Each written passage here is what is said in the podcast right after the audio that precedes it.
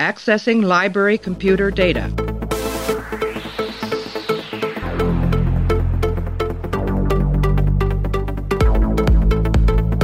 Out there, there are no saints. Just people. Hey, everybody, welcome back to the show. Continuing our run through of Star Trek DS9. Right now, we're up to the episode called Ferengi Love Songs. It's the 20th episode of the fifth season. Aired on April 21st, 1997. Written by Ira Stephen Behr and new co writer Hans Beimler. Directed by Rene Auberjonois, the old Constable Odo himself, helming the camera. Quark, in this episode, discovers that his mother and Grand Nagus Zek have fallen in love with each other. That's the episode description. We are uh, we're joined by Clay as always. Clay, how are you? I'm good. I think I figured out why they all talk so weird, the Ferengi, and it's not because of the teeth. It's because their mouths are, are filled with with the scenery that they've been chewing. Oh yeah, you, you think that they uh, the the amounts of Fraggle Rock that they're biting off that is stuck in their teeth is uh, being a little bit of a problem. This is a pretty Ferengi-ish episode. It's got Ferengi in the title. It's got uh, love in the title. It's got songs. It's got everything that you would want out of a Ferengi episode. I, do you think that they are aware of how gross the Ferengis like being sexual with each other are, and they do it just to fuck with people? I think so Because That's- there's a certain point where, where his mom, uh, Quark's mom, asks him if he rubbed the Nagus's lobes. Yeah. It's like you know that that's disgusting. you you you're doing this on purpose. Let's uh, take a break. We're going to play an audio clip, and then me and Clay are going to come back and we're going to break down Ferengi love songs. How did you two meet? We met at the Global Tongo Championships. That's right. I was playing in the Golden Masters division. And I was tucked away in the sub basement, playing in the female division. Anyway, word leaked down to us that the Grand Nagus was having a little difficulty with his game. Now, for some reason, my purchases kept exceeding my sales. So I wrote him a note, offering some helpful pointers on how to firm up his game. And they worked. I made a spectacular comeback and won the tournament for the 27th year in a row. Zeki sent me a very nice thank you note. Before I knew it, we were corresponding regularly. Your mother's letters became the highlight of each day. It was clear we had to meet. Imagine his surprise when he found out I was a female. And your mother, no less. I almost had a stroke. But, uh, I recovered. And we've been seeing each other ever since. Does anyone know about this? Of course, no one knows. And you're gonna keep it that way. My lips are sealed. They'd better be. All right, Clay. So, Hmm. a Ferengi episode. It seems like we have a lot of them every season, but it, it usually only turns out to be about two. But here we have a a very special Ferengi episode uh, that fits kind of into this little lull in DS9 that we've been encountering recently. Uh, I do want to, I guess I'll say this now. Things do get better very quickly, and I think that actually, like the context of how I want to talk about this one, because this one to me feels I guess we'll start here. We're at an interesting point in the series, right? Like we've had a couple Kira episodes and we've had the discussion going on in the past about how uh like are these storylines getting old at this point? Mm-hmm. Like has the show just kind of run out of gas with the characterization that they have for the characters? And I feel that's pretty much the case here. Although I feel like the Ferengi episodes have a little bit more legs to them than Kira episodes do because the Ferengi characters that they have, well, I don't find them particularly enjoyable to watch, or at least like there's a variety to them where mm. that you can kind of write episodes and play them off of each other. And it's very farcical and it's very like, you know, semi comedy. I'm putting comedy in quotations because I don't think it's very funny. But I, I feel the Ferengi episodes can do this kind of middling episode thing and not be that bad. Like you don't notice them in the way that I feel like I notice Kira's repetition just because while they're samey, they can the actors and the characters who encompass this Ferengi universe are versatile enough to sort of make it feel like it's new, even if it's not. Yeah. Um, well, it's interesting because they kind of have this. Uh, the, sameness actually works to their benefit sometimes because they kind of have this core that they base all the Ferengi episodes around because the the the Ferengi themselves are based around this very f- seemingly clear core of an idea of a culture that's based on you know um, money and, and profit. So you can ki- as long as that's sort of the the centerpiece or the uh, uh, um, The backbone. the f- yeah the backbone of your story, you can kind of do whatever you want, and it it it feels fairly novel every time they do it. Um, because I they haven't ever they ha- I don't think they've really done a like a love story like this with them before. no. Um, But it, it allows them to do it fairly easily because if you're just like, oh yeah, there's uh, they're in love, but uh, the love is somehow detrimental to the uh, acquiring of money. yes. and then you know you go from there and uh, uh, it kind of works pretty well and i think much like the last one i think it was the last one we watched the last ferengi one i think it's fine and it works like it's structured perfectly fine the story is fine um i don't know if it's like a one of my favorites i've ever seen but it's like it's it's like it's everything about it is is well done i guess there's Yeah. not it's not bad I think that's. I think you could say that about all the episodes of DS9 to this point. Like, I think this is as. I think this is as pretty much boring of an episode, in my opinion, as you can get through. And because the production team is at such, uh, the production team is in such lockstep with each other that it, it's bearable to get through these episodes at this point in season five. And this one this is one too where it's like there's a lot of you, they had to commit to this because you've got to build sets for Ferenginar. Yeah. You've got to do that really nice matte painting or whatever they did for the exterior shot, which was really nice. I, li- I like And the exterior Ferenginar. It's kind of it makes Yeah, sense. it it rains all the time. It looks kind of cool. Yeah.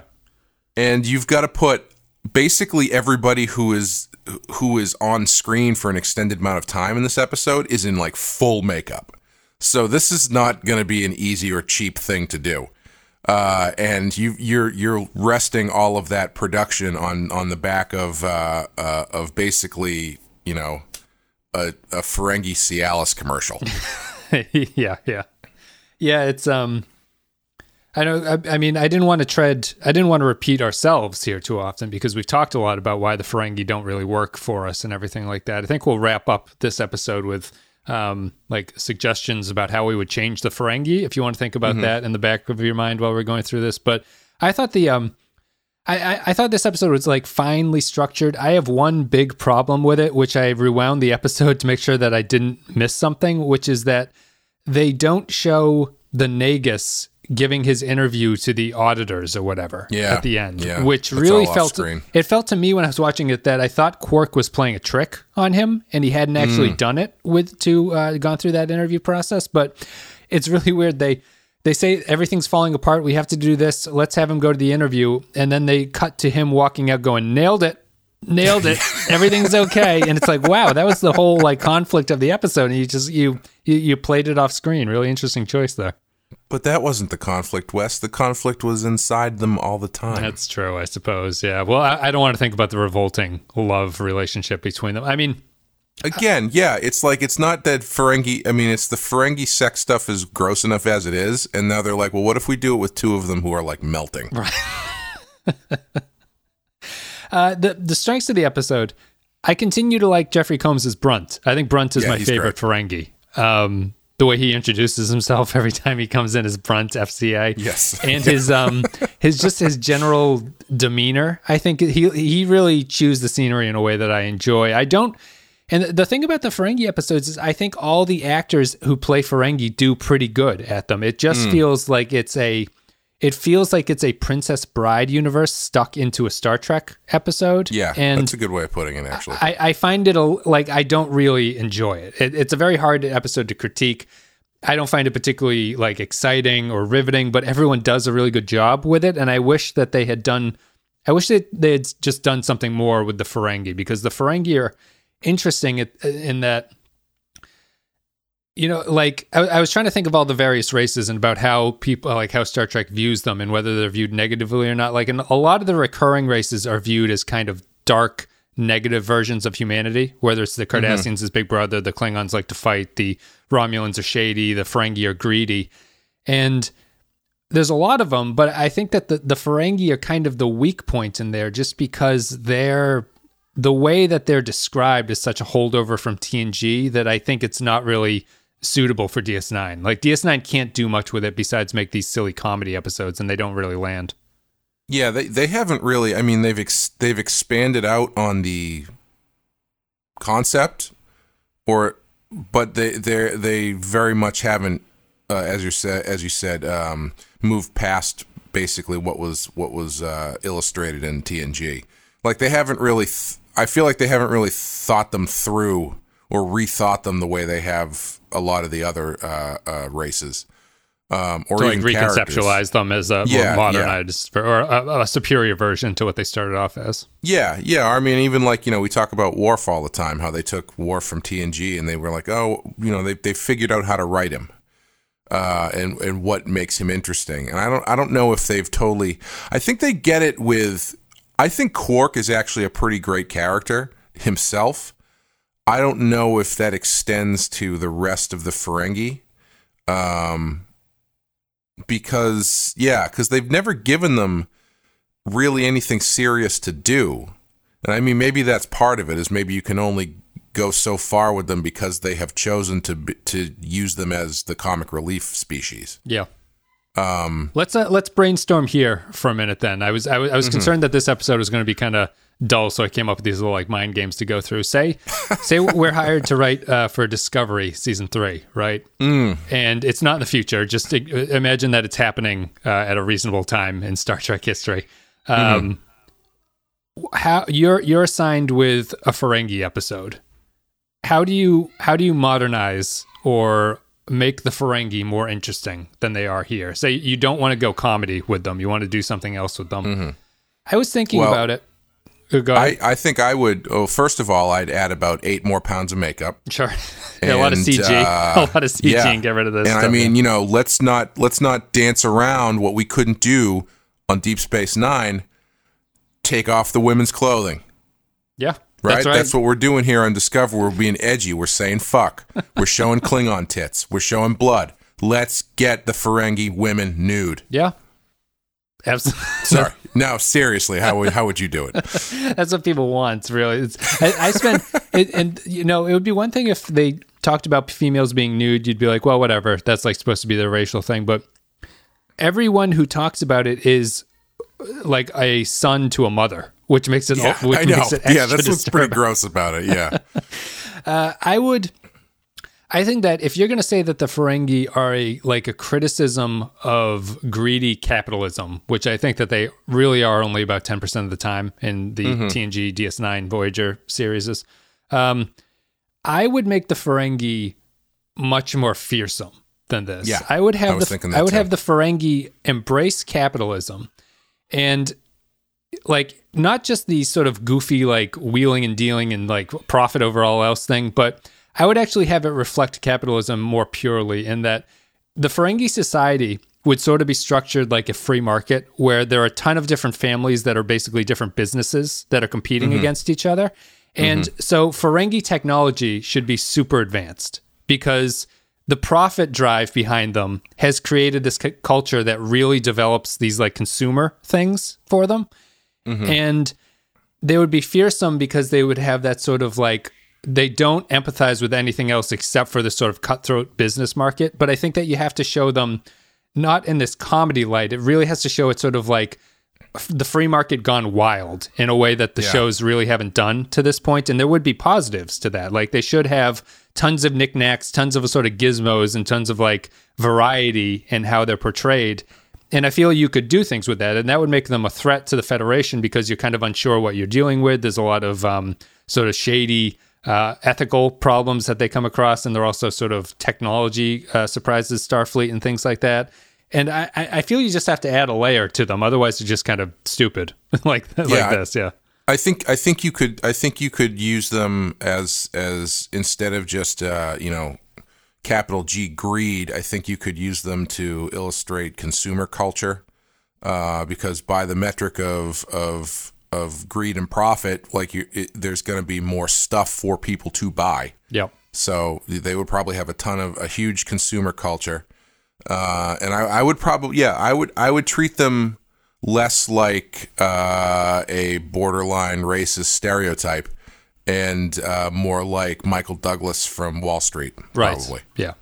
And have them be because I don't think they're portrayed intelligently enough. Like I think I think yeah. they should be kind of um, savvy in how they go Mm-hmm. about things because their their whole life is based on these contracts and everything like that. And they should be expert negotiators. You know, you'd have a scene where Vulcans de- negotiating something with a Ferengi, the Vulcans have a hard time with it. Things like that. So like Yeah, yeah, that would actually be really interesting. That would be cool because you you would have you kind of have if you had a Vulcan in a in this new you know hardline Ferengi we're talking about here negotiating something. You've got a Vulcan coming at it from a point of logic, and a Ferengi coming at it from a point of like uh, what's his own personal bottom line. right trickery. Yeah. And, yeah, and that that could be very interesting.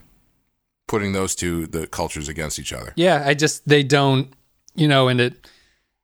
uh, That's how I would fix them, and I wish that they they approach the material a little bit more um, seriously. Because while I don't think that there's anything wrong with like the Ferengi love songs episode, I the other thing I wanted to touch on here is that I talked about the Kira and uh, Ferengi stories feeling repetitive. I don't know if you're feeling repetitive, but I just wanted to say to the people who are familiar with the series now that we've watched these going through this way and i'm sort of like getting inundated with like the repetition of the stories at least in my opinion about like the stories are kind of hitting a point where it feels a little bit familiar to me it's kind of shocking or uh, maybe the, the reason i think that maybe the dominion war is remembered so fondly is not just the fact that it's kind of this unique arc structure built around a war that star trek had never seen but it provides material to reinvigorate the character stories, which is going to be really like, and I'm really looking forward to it happening because it's happening soon in the next couple episodes. But it,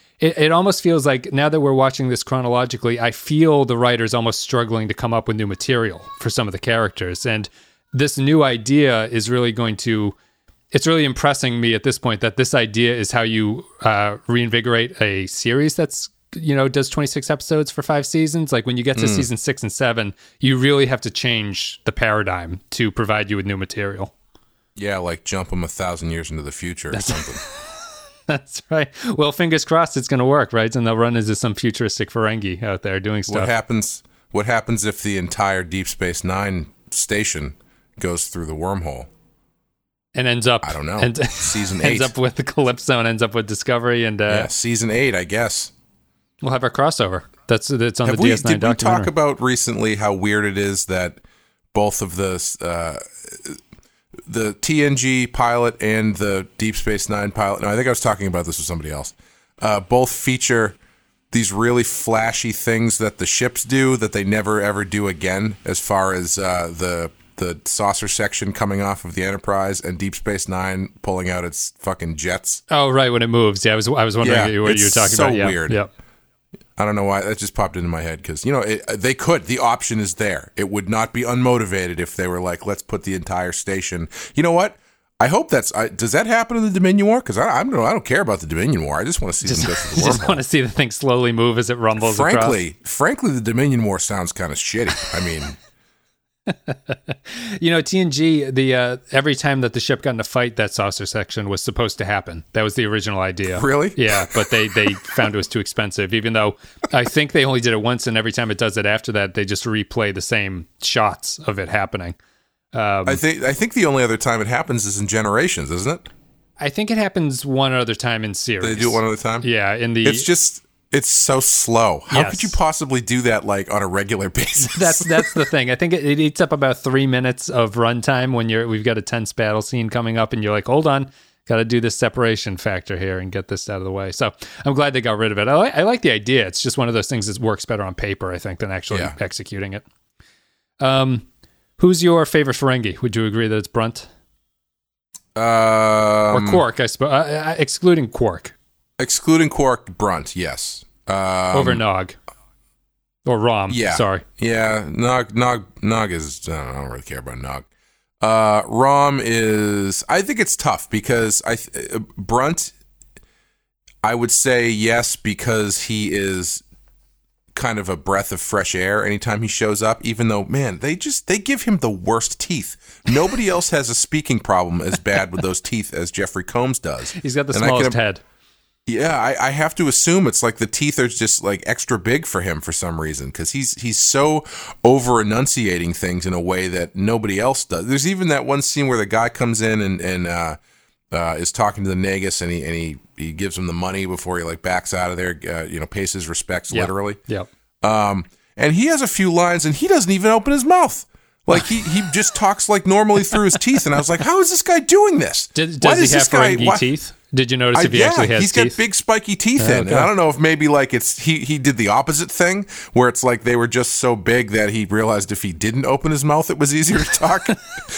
but it's just strange that he that there's some people who t- who speak fine, and then there's some people like Jeffrey Combs who really have to lean into it because it's so difficult to talk with the teeth in. I think Combs is deliberately leaning. I think he's embracing the teeth. I think he is, too. interference. Yeah, yeah. Yeah. Um, yeah, he's great. Uh, out of out of all the ones featured in this episode, yes, I would say him. I, I like Rom, but Rom is he's just he's too dumb for me to really like. I don't mean that like literally, but he just seems so dopey Yeah. that Although it's it's tough to really like him. His uh his storyline feels like it's discovery speed. Like they're moving in and getting married with each other. I think they've been Yeah. dating for one episode or whatever at this point. It's, uh, Well, hey man, they move fast on this show. Don't forget when uh, the hologram doctor showed up and he's like, "I've known you for three hours. Will you leave and come live with me?" my favorite And then he, then that other woman he was he just casually runs into in the hallway and is like, "Have you ever read the Kama Sutra?" It's a different uh, it's, it's the me too era uh, uh, it's gonna die down and been forgotten in the 24th century i suppose yeah, that that doctor would be out I don't- very quickly. I don't. Rom is fine to me. They they don't really. I always find it striking. Rom's stories always feel like they're really half-assed. It's it's like if Yeah. they have a story idea and they're just like, who gets who gets this incredibly half-assed story? It's like give it to Rom. And I say that even though I think that uh, you know it's it's a typical Star Trek relationship thing. It feels very simplistic in this, and you're not, you're not really supposed to get involved or invested in what's going on. It's just something to kind of fill time and make it a totally Ferengi episode. However, my favorite scene in this Ferengi love songs is when Sisko and Odo hear Rom qu- uh, crying as he's working. And I just like the interaction between Sisko, where Sisko's like, Odo tells him that Rom is broken up and the wedding's off, and Sisko's like, well, get better soon. And then he just walks on. it's i think i think that's i think that's funny. I like those interactions because i i like the humans interacting with the ferengi more than i like the ferengi interacting with each other. I think it, it- it's a little bit of a better balance but i liked that scene. And it's also the one scene where you see a little bit of the universe outside of the show outside of the episode where they're talking about the klingons uh, the difficulties that the klingons are having working with ds9 which is only that very short scene with Worf. but um yeah, that, that's it. Sisko and Rom. Otherwise, I forget about the Rom storyline. Yeah, Rom Rom is uh uh he's they kind of treat him like a puppy a little bit, where they Kick him to get some uh, audience feelings going or yeah, something. yeah, and then he, you know, you feel bad for him, and then at the end of the episode, you, the, he ends up getting cuddled and you know his ears scratched. Yeah. Um, yeah, I thought the Rom stuff was fine. Uh, I I thought I loved when he showed up with the ear, the Bajoran earring on. That was great. I I really enjoyed that. Also, when he ripped Um, it off, the actor had to be careful that he didn't tear his ear off when he did it. So he, he tries to tear it, but you can see him holding onto the base so it doesn't tear the makeup off. Yeah. Yeah, yeah. Uh, it, it remind it just the earring thing just reminded me of of any anybody I knew in like college or whatever who who got a who got a girlfriend who then like two two days later was like wearing a fedora because the girlfriend really liked the way he looked in a fedora Yeah. that kind of thing. yeah Um, but yeah, I thought that stuff was all right. You know, for as far as that plot goes, it's fine. I the the the the uh, resolution of it was was a little interesting, where he just gives away all of his money. Yep. Um, but uh, you know, it, what's interesting to, about this episode overall is that it's kind of uh, maybe I, I was going to say slyly, but it's it's pretty on it's pretty upfront uh, about its uh, female empowerment politics, which I think comes across pretty good because it's it's the they go out of their way to to to kind of show how the Ferengi is a fairly backwards culture. Yeah. and that his uh, their mother is is very much not part of that. Um, I- like I, I wondered because they've never mentioned the the women not wearing clothing thing before, right? No, they have. That's a. That's, Oh, they have? Even Oh, since okay. TNG, that's been a thing. Oh, Yeah. Huh. all right, never mind. But I was gonna say, I wonder if they did that to to just have another thing in there to show how she's going against the grain. But I guess that's part of the thing. Is this But your first time seeing the mother character? I think so. Okay, Yeah. because she's been in before, and it's been a, a joke in that too that are closed. Like for that Quark's very upset that she's Oh, wearing I can't. I'm, I I don't think I've seen her before, but maybe I have. I you might you might not have. Anyway, Yeah. Regardless, uh, in that storyline and in the Rom storyline, there's there's uh, uh, a lot of like, uh, um, Gender equality. yeah, in ver- the the Ferengi have a certain set of uh, uh, beliefs for how they believe that women should act, and the women in both stories are, are very much being like, no, not really. yeah. Uh, so I, th- I like that stuff. I thought it was pretty good. Yeah, they and you know they also draw attention to the fact Quark has the line here about he's spending too much time with the Federation and their their morals are leaking through onto them, which is uh, you know a very that is the way that Star Trek approaches the other characters. Like it it doesn't view it does view humanity as like the paradigm of existence, even though DS9 has done a lot to sort of show that there are still cracks in humanity at that point. But they, compared to the other species, humanities are the goal that everyone seems to want to drive towards. It's the the the outcome that they even if they say they don't want it, they end up becoming more human and they they see mm-hmm. these sort of pluses of being the you know the the fullest human version or like having the most humanity that you can. And this one is another one of those on the nose. The characters who are the least Ferengi, the characters who are the most Ferengi, like Brunt, are the worst characters in the entire thing. And even Zek in this one is portrayed as a little bit more because he falls in love and he finds something outside of pursuit of profit. He's he's shown to be a uh, a fuller, better person by the end of the story. Yeah. Do they have they ever uh, in Star Trek run into a species who is like objectively better than the human than humanity, except they have like one really fucked up thing? Like it's that they're They like they're kicking puppies. No, they're like objectively better than hu- than humanity as far as like most politics and the way their society runs, but they like drive spikes through the feet of their children for the first five years of their life or something. You know, something that to, to generate that sort of weird thing where it's like, ooh, you guys are doing so much well, but I can't really, we can't really sign off on you as a whole here. Well, how about does that apply to the Vulcans? Could you make the arguments the Vulcans are that race? Yeah, actually, you probably could. their emotional Yeah. abuse of children is disallowing their Yeah. emotions, but they are sort of the the humanity that we would want to say we'd want to be, which would be the logical, rational, unemotional people. Yeah. Well, I, don't, I mean, I don't know if you want to be unemotional. No, well, I I mean, mean, I think I think you just showed your cards there, Wes. But I would like to be unemotional. I think Roddenberry would have. I think Roddenberry would say that he views the Vulcans as a idealized version of humanity. I think that was that Yeah, would be his possible. argument. Yeah. Um, I I, I- think I would because the the Vulcans are interesting because they're really the only they're the other positive race that I was thinking of when I was thinking of all the bad races that go on. They're really the ones that are mostly positive, and you see them more than one time in that episode where you meet like a really great race for whatever reason. yeah. That's a good point. Yeah, they, they don't really spend a lot of time with the really good races. there's, there's not a lot of conflict. like even had. even the Klingons are are you know they are friendly, but they are it, clearly kind of looked down upon. Um.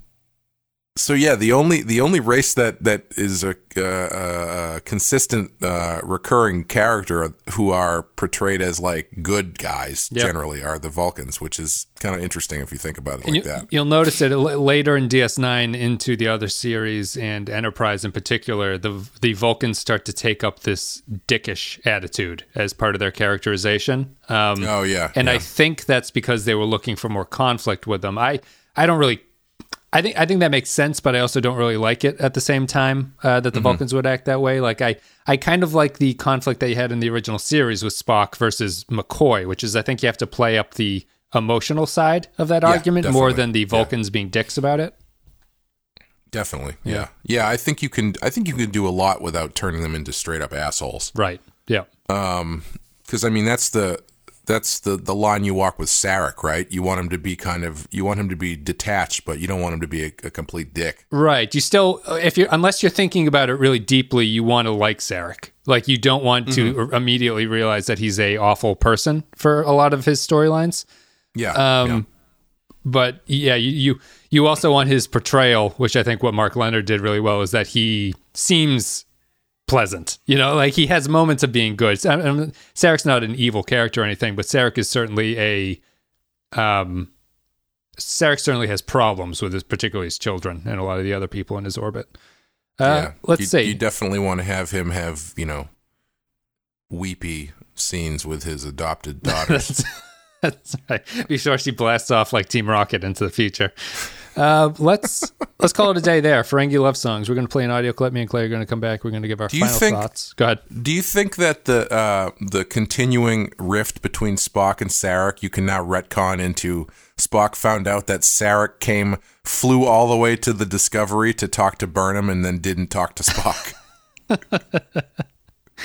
Spock might hold it, uh, take it personally. I suppose. he appa- he apparently can hold a grudge when you when you damage him emotionally. That's the entire plot of his arc in the the, the season two of Discovery. Yeah, it's only it's only logical to hate those who have wronged you. I think is what what Locke's, uh, Spock's inner inner monologue is.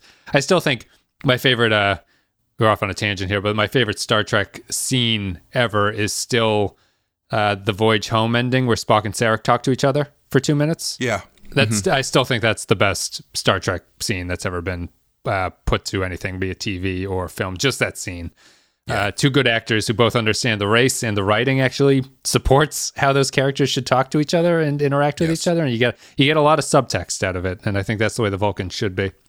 Yeah, definitely. Uh, let's see. So we're gonna play an audio clip. Me and Clay are gonna come back, read some patron thoughts, give our final thoughts, and then call it a day for Ferengi love songs. Right. FCA. But for how much longer? Don't worry about me, Quark.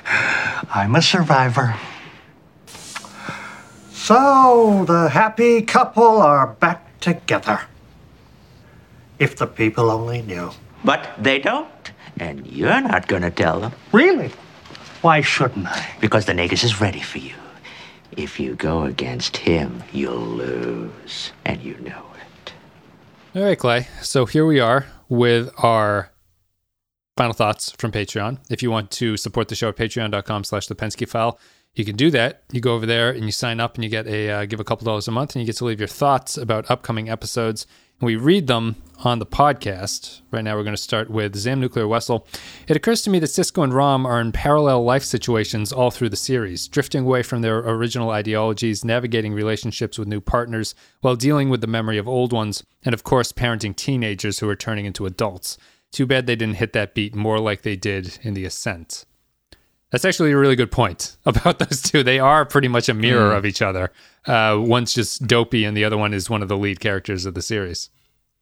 Yeah, it's too bad that they. Yeah, it's too bad they didn't uh, take the opportunity to have them talk about something a little bit more substantial. Yeah, they must not realize it. Really, Yeah, it must just be sort of possible. yeah, yeah. It must be like that interview you gave me where the, the Discovery writers in season two didn't realize they were writing the Borg while they were. writing. that fucking blew my mind. I don't. I don't really believe that. I don't think. yeah, I, I don't know. I, I, not to go off on a tangent about that, but I think I don't believe it because I feel like if you were to admit that you knew what you were doing, you're admitting that you were basically bait and switching everybody. Yes. Yeah. because you can't you can't tell me that they didn't write that fucking struggle is pointless line and and nobody in that Star Trek writers room said the thing that every single person who watched the show said which Right. was that's uh, a little bit too similar to resistance is futile don't you think I think it even comes in before that, where they're like, "All right, guys, I've got this idea. We're going to have a cyborg race," and someone goes, "Is it the Borg?" Like, I mean, yes that's yeah probably that too yeah All right, so Ferengi love songs. Uh, Holly McLaughlin says Ferengi humor for the win. Quark's feminist mother is a heroine, and the actor who plays the Grand Nagus is a comic genius. This is the wonderful filler episode and a nice break from the darkness of the steadily oncoming horror of war. To each their own, I suppose. Holly, uh, you probably like the Ferengi. I, I, it, it's again, I don't find anything wrong with the Ferengi episodes. They're just they, for whatever reason, they just don't um, sit right with me. Uh, Matthew Ross, that's not that one. I'm looking up for Ferengi love songs. Matthew Ross, here it is. Ferengi love songs, like trying to watch a cliche couple of geriatrics from Florida, then knowing they have um. Yeesh. Silly. The power structure of Ferengi civilization leaves more questions than answers. And why wouldn't a mother want to pull the strings to get her son reinstated and his enemies punished? Combs is always uh, Combs as always is good, but the one nagging question: just what the hell type of ending is that? Is there a secret path to Quark's house? What uh, what are they just what are they just leaving Brunt in there? Very goofy and very Ferengi. I, I assume he's talking about the closet scene, which Yeah. I I guess it's just a building off the joke that the Nagus was hiding in there when it, from when his mother was trying to hide him, and Brunt goes You- in there at the end. There, uh, you can hear the teleporter noise. Oh, really? Yeah, I noticed it on the last one when he after he shuts the door, you hear the transporter noise. Oh, okay. That makes even Which is, le- I think, which is why I, I think why he go. I mean, it is playing off the joke that the Nagus was in there, but the way he got in there was the the transporter.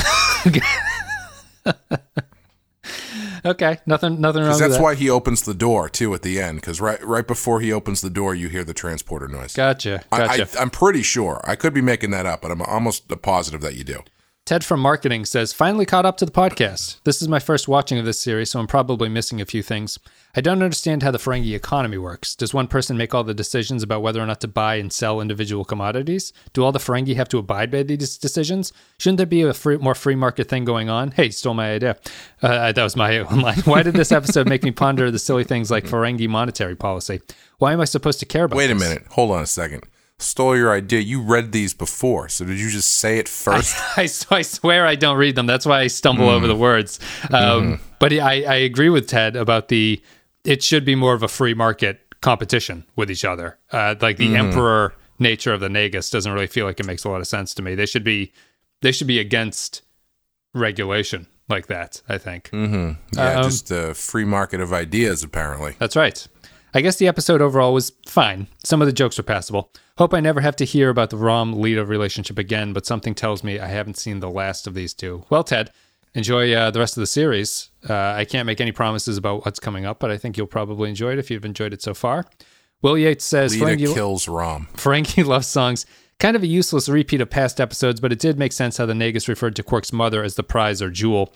I had to gauge the quality of this episode by the fact that 10 minutes in, I started looking up how to tie different fishing knots on Pinterest. I did that like a 199 point drop was crazy then, but then since 2016, it just seems like another Wednesday.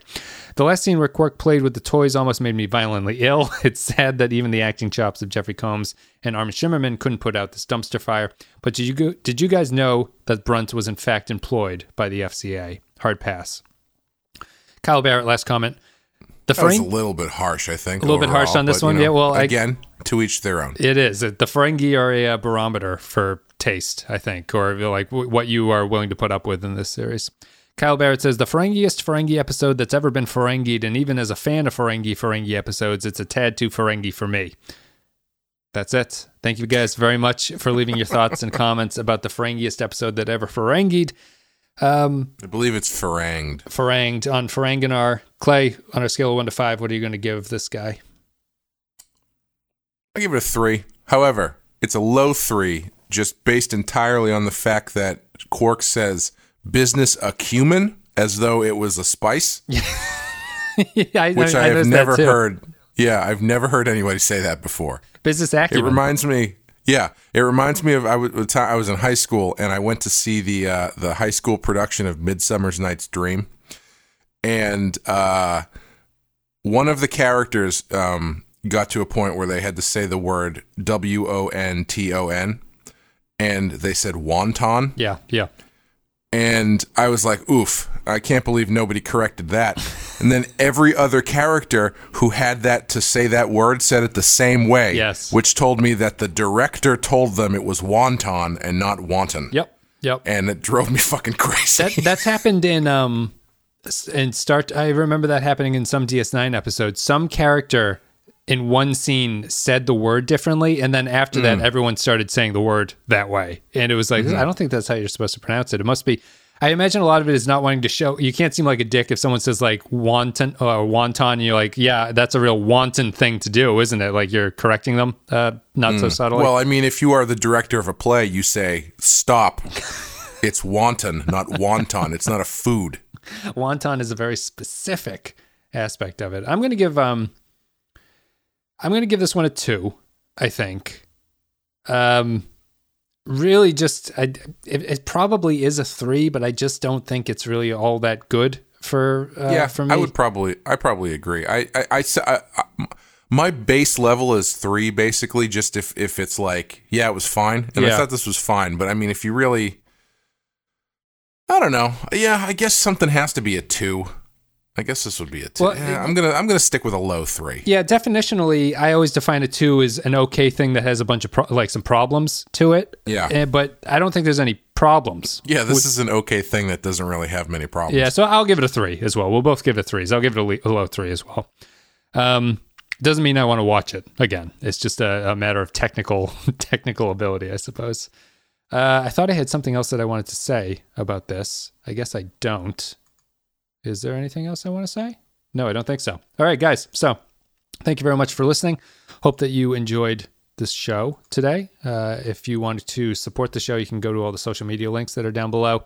You can go to Facebook, Twitter, Discord is a good place to be. You can talk to us. We're on there late at night, nine o'clock EST, just chatting it up.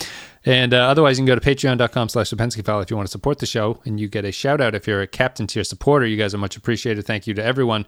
The captains get a shout out Andrew Sherlock, Ben Douglas, Bradley Killens, Captain Quark, Christian Pouch, David K, Decker Sebastiani, Dwayne Hackett, Eric Johnson, Yarpy, Joint Mango, Kyle Barrett, Matt Flores, Matthew Cutler, Matt Ross, Michael Pond, Mike Burnett, Nathan Elliott, Nick Sergi, Nick uh, Robert Cummins, Russ Graham, Samuel Custer, Grim Santo, Sean Spinobi, Stephen Cobb, Tarek Latif, and Will Yates. Thank you very much, guys, for supporting the show. Clay, do you have anything you want to say? Um, I don't think so. I got comics out there, Night Moves and Poser. If you find them, find those in the shop, feel free to buy them. Working on obliged. some night moves, but night moves is done. Yes, Night Moves is done. Uh, Now you just have to buy the I'm paper. doing, yeah, next thing I'm doing is uh, uh, I'm going to be doing a Kickstarter for a graphic novel. I'm going to be writing and drawing. So uh, I'll be talking about that probably as that gets closer. Sure. And once the link is up, you guys can follow the link and support Clay on Kickstarter if you're so interested in doing that. If you guys want to kickstart my personal vacation, I already have that Kickstarter up and going. and it would be welcome to do that. Uh, I think we're done here. If you guys uh, like the show, if you want to mention us on other social media, Reddit, stuff like that, it's much appreciated. I see the people who are out there on the Star Trek subreddit uh, mentioning the show, and it always makes me smile, makes me happy. And we're done with Discovery now, so we have DS9 only going forward. Um, I think that's it. Guys, thank you very much for listening. Hope you're enjoying the show, and we will see you next time.